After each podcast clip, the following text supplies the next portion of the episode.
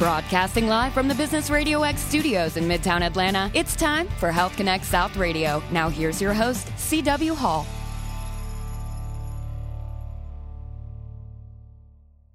What is up, everyone? It is CW, your host here on the Health Connect South radio show. Thank you for making us a part of your day today.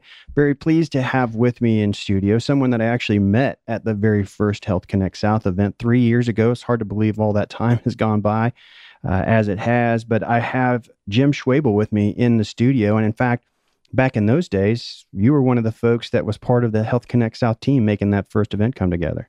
Yeah, it was uh, awesome uh, first event. I'm, I'm glad to see the community grow. It's it's been exciting to see Russ and, and you and, and Shivani really grow the community and build something really remarkable here in Atlanta. So excited to be here.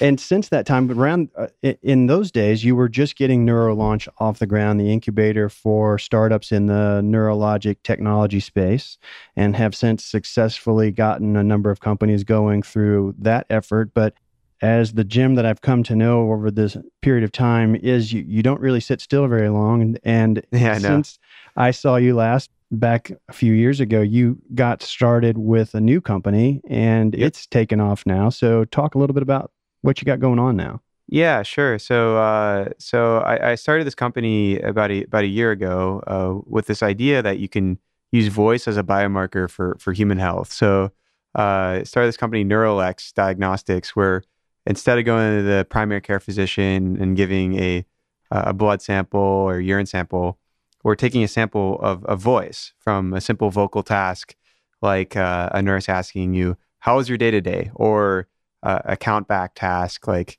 count back from 350 to 300, and and, and or uh, some other task.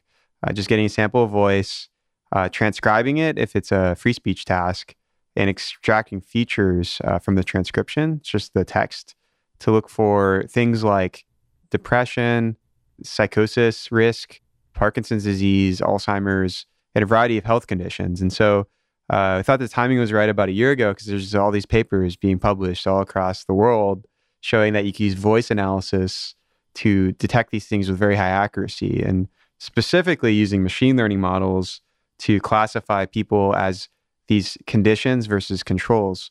And so got really excited and I'm really excited, just fascinated space because uh, it's really unexplored and uncharted territory. There's really not much science on, on some of it. So uh, things like could you measure testosterone concentration directly from the frequency of voice and and, and things like that. It's like it's uh, it's pretty pretty interesting areas that, that we're getting into, and we're finding that a lot of these th- areas we're looking at could actually be high value for for actually detecting health conditions. What was it that led someone to think? I wonder what about their voice would tell me you know what what led to that thinking that someone's particular wavelength frequency uh, syntax different things how i'm saying something to you would indicate a i'm getting ready to have a psychotic break or that i'm suffering from depression or or bipolar disorder whatever the case may be or even uh, other health issues. Uh, what led them to think about that? Well, I think in psychiatry, there's a long history of of how the DSM uh, V uh, and the Diagnostic and Statistical Manual for Diseases uh, for psychiatry is structured, where there's a structured interview. You come in, they ask you a bunch of questions, and and psychiatrists naturally evaluate people based on their facial gestures and uh, their speech patterns. And so, I think in psychiatry, it's long long stood long understood that these things were were diseases uh, that could be classified, and there's a manual for it. But uh, a lot of it is psych- psychiatric uh, judgment. Is the tone of your voice depressed? You know, I'm, I'm kind of tired. I, I, don't I don't feel like talking. More that sounds more depressed. Mm-hmm. Um, or are you manic? You're speaking really fast right now. I'm speaking a lot of words right now. It's or if you're psychotic and making incoherent statements that just don't connect. I think a lot of psychiatry is based on that. And so uh, I think it started probably there. And then when you look at these other areas, it's long been understood, like, for example, in stroke, that dysarthria is a measure, incoherent speech is a measure of stroke. It's part of the stroke scale. So a lot of these subjective scales that you use to rate diseases have a language component. And uh, and so I think as you look at these papers, it's only been in the last few years where data scientists and uh, and, and, really brilliant uh, computer scientists have used computational approaches to model these things. Uh, and and uh, and so I think it's it's an exciting time to take the basic empirical ideas in medicine and, and apply them in in the context of sort of more of a computational approach to detect things and diagnose people. And I think that philosophy and perspective has permeated almost all of medicine, not just speech. It's, you know, when you go to the doctor, you can now sequence the genome. And what can you do with the genome? Well, you could look for your risk for Alzheimer's with APOE1 mutation. They didn't have that 30 years ago. And I think as uh, people detect things, they're looking for new markers for progression. And so there's a lot of factors why and how I think we got here. Uh, but I think uh, it's part of a greater greater trend to use computational approaches to detect and diagnose diseases. So I think it's a good good overview. But uh, but yeah, it's definitely a lot of history behind it. Given the the difference from one individual to the next, particularly when you start adding in different demographics from geographies, from different cultures, for example, and and the way that each individual pronounces and phrases, just speaking in general, I think it's it's amazing to me that in the end, I guess what sounds like has happened is that on some level, even though you and I may have I talk like this and you you talk with a British accent, yeah. that there is some ability to be able to still form some I guess if you want to imagine the waveforms that that you see here on the recorder where, as we speak, that eventually a measure of pattern for the word robot, regardless of your inflection, regardless of your accent and so forth, that there's some measure of similarity where that shape apparently is consistent from one individual to the next. And then from there, then they're able to identify some differences if they happen to know that this patient, Jim Schwoebel, is is bipolar. So when we recorded him, we could compare him to other patients that are also known to be bipolar, and then yeah, identify little sure. markers. Is that what we're talking about? For sure. Yeah, I think so. And uh, you can imagine, you know, that word robot. If if you're slurring it, ro- and you don't finish it, it's probably a sign that something's a little off uh, and so I think some anomalies in speech are more obvious than others. Um, others are more subtle. Uh, so so uh, you might be in pain and have a high pitch in the background. Robot, robot, you might be a little higher than normal mm-hmm. robot, or or just might be here now, me speaking normally, but there's a little little pitch in the background. Yes. I think the deeper you look at data, the more information you can extract from it. Uh, and that's true for any form of data. And I just think now we're at the point where computationally we can uh, extract these features in speech, like pause lengths, uh, some of the frequencies, um, and really do some deep, deep analysis on it to to look for how do these features relate to a disease or, or a condition. And, and so, yeah, it's I'd say that's pretty pretty high level, good good overview of it.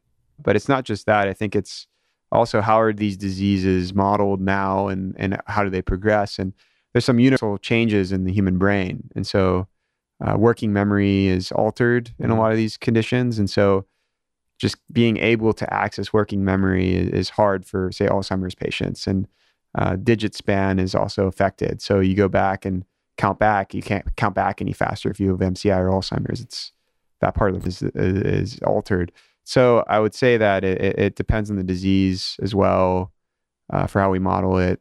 And sometimes just speaking one word isn't the best way, or, or a string of words. It's depending on the vocal task. So um, we're we're building out a series of tasks that we could uh, use, and we're trying to make it universal so we can span many diseases from one one test, which would be cool. So we talked a little bit about some of the science behind what led to the creation of Neurolex Diagnostics being that, as you were saying, uh, much research is evidently being uh, done right now evaluating the ability for us to be diagnostic and possibly predictive around certain health problems based on markers within the the spoken word. How do you then commercialize that if you will? How do you turn that into software or technology that would allow you to actually put that into use Sure. So, uh, so we're thinking about it in terms of healthcare costs and healthcare outcomes. Um, so, a lot of large insurance companies they usually have uh, cost bottlenecks in, in, their plan, and so they have patients that uh, are high cost relative to others, and it's often patients with comorbid conditions, and and so being able to screen for things with voice is a low cost cost alternative to say imaging or, or uh, some other diagnostic that's that's high cost. And so our goal at the end of the day uh, to sell to an insurance company to say pay for a distribu- distribution to a healthcare plan would be to say, hey, you're screening for X condition at this cost. We'll do it 10x cheaper and we'll match the outcome of the patient. I think a good example of this would be things like sleeping disorders, where you go in, you have to do a sleep test, you go into the doctor, you get a referral to a sleep specialist, you go to a sleep specialist, you do a sleep test in, in, in the sleep specialist's office, polysomnography exam, and it costs $1,500. Well, what if every day you woke up, had a test where you, you spoke into the, our, our app day over day, measured some things with frequency. Um, and this is some of the studies we're, we're going to be doing. And could measure, you know, whether you had a sleeping disorder or not at a high level without going into all those tests. So One's fifteen hundred dollars, one's uh, ten dollars. Huge, huge cost savings, and that's like one, that's a an example where you could save not just ten but a hundred uh, x. And, and so when you're speaking in terms of that much money, I think a lot of the insurance companies are are, are uh, excited because uh, because it's it, for them they can save money and uh, and also uh, and they might even get better outcomes. Mm-hmm. And, and, I think at the end of the day, we're here about helping patients, and I think the whole workflow of medicine is is is inefficient, and so we want to make it more efficient. We want to save money, and we also want to improve outcomes. So we don't want to just meet the standard of care; we want to exceed it. And and in some of these cases, uh, some of the speech tests are better than the standard of care. So so yeah. So the science is already well done enough that you know that this is true. You know what I'm saying? It's it, that the, the work is being done that validates that you can actually uh, ascertain some of these things today with your technology, correct? Yeah. Yeah, I think so. And so with what you're talking about here when you partner with a large health company to be able to probably even in more real time than they can when they're having to send them for a particular study and wait for that test to be done and then wait for the results to come back you're able to evaluate these populations on a daily basis and get some of the very same type of data that you would have gotten through that study in terms of yes they do have a sleep deprivation problem or whatever the case may be. And but the way i hear it is that you're able to basically take a look at the organization's various patient populations particularly those around neurologic disorders and behavioral medicine among others then determine a solution. You you can refine your application towards that.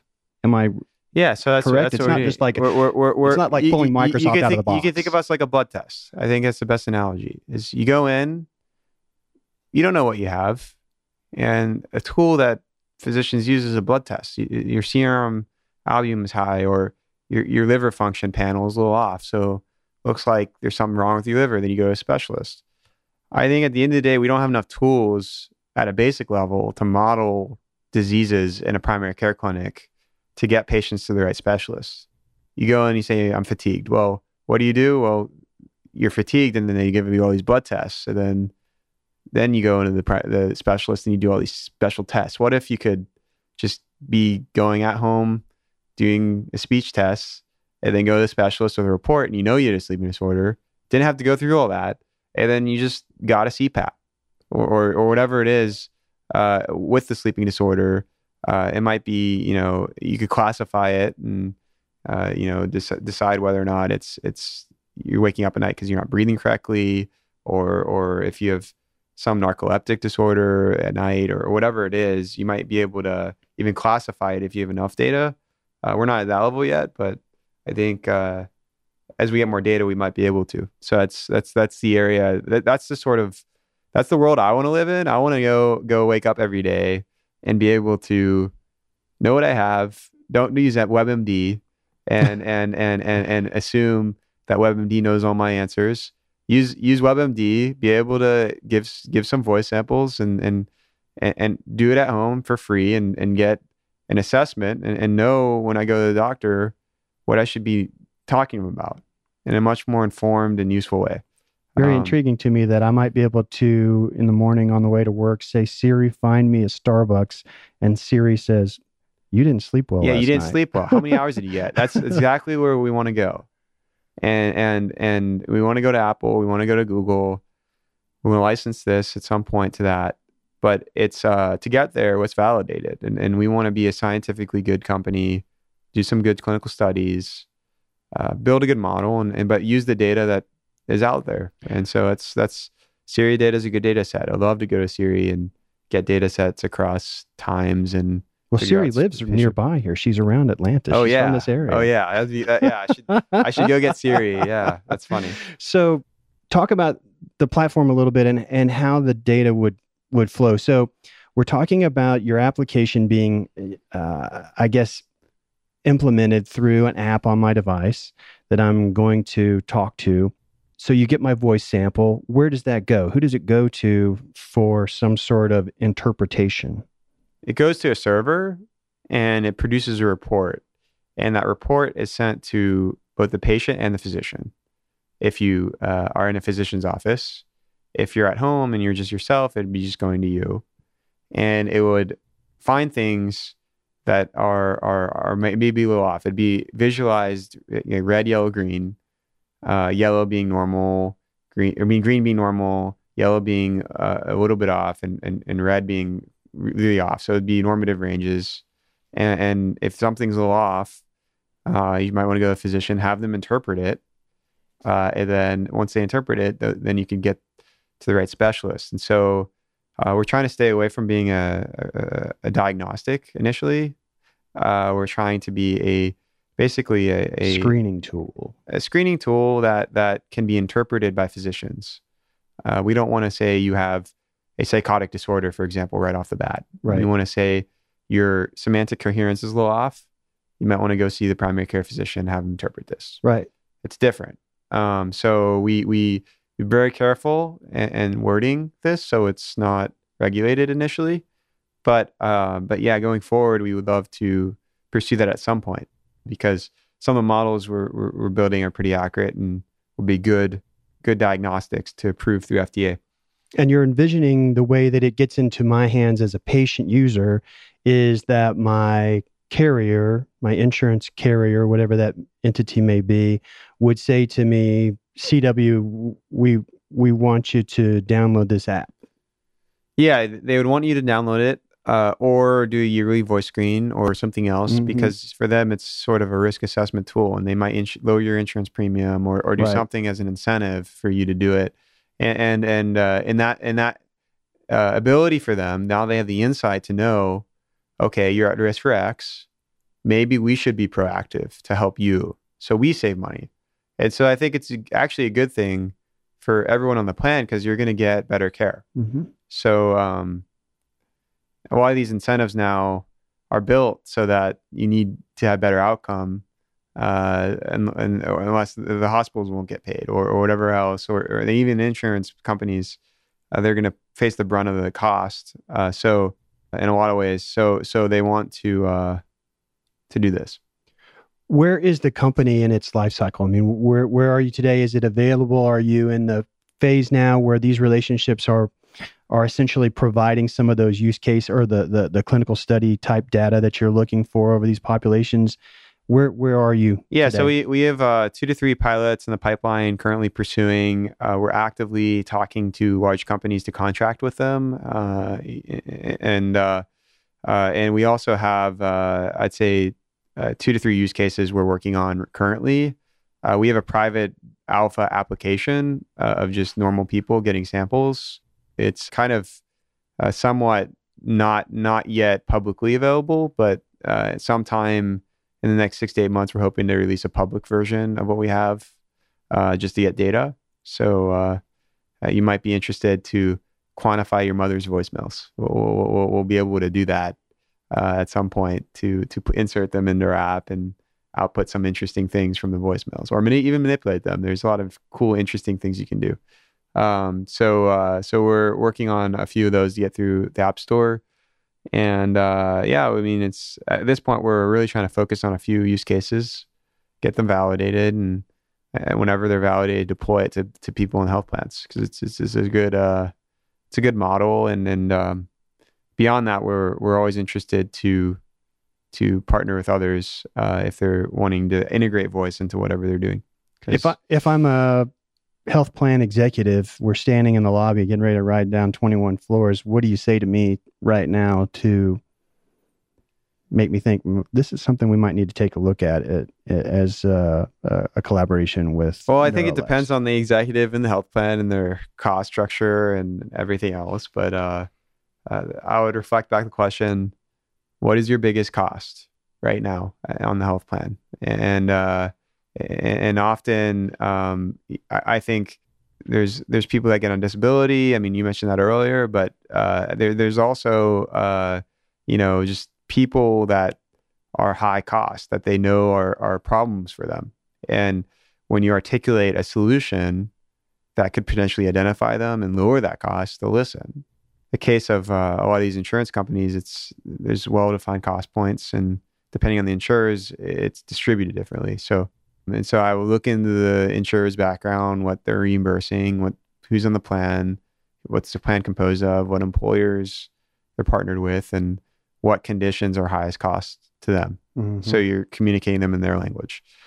Once you do that, then you show a way in which you can use voice to to screen for it, and often they uh, see it as an opportunity and they want to partner with you in some way. So and so it's I guess a, more of a discovery session and from there you lead to three or four meetings and you know whatever it's and, just, it's a long process to close contracts so when i get off so. the elevator and i want to go get information uh, about neurolex diagnostics where do i go for that we have a website it's uh, neurolex.co uh, and, uh, and and so you go to our website uh, we have a contact form on our website, so if anyone wants to reach out, uh, we have a form. Um, yeah, we're working on a few pilot projects, and if you want to pilot with us in any way, we, please reach out. We we're always interested to explore new pilots.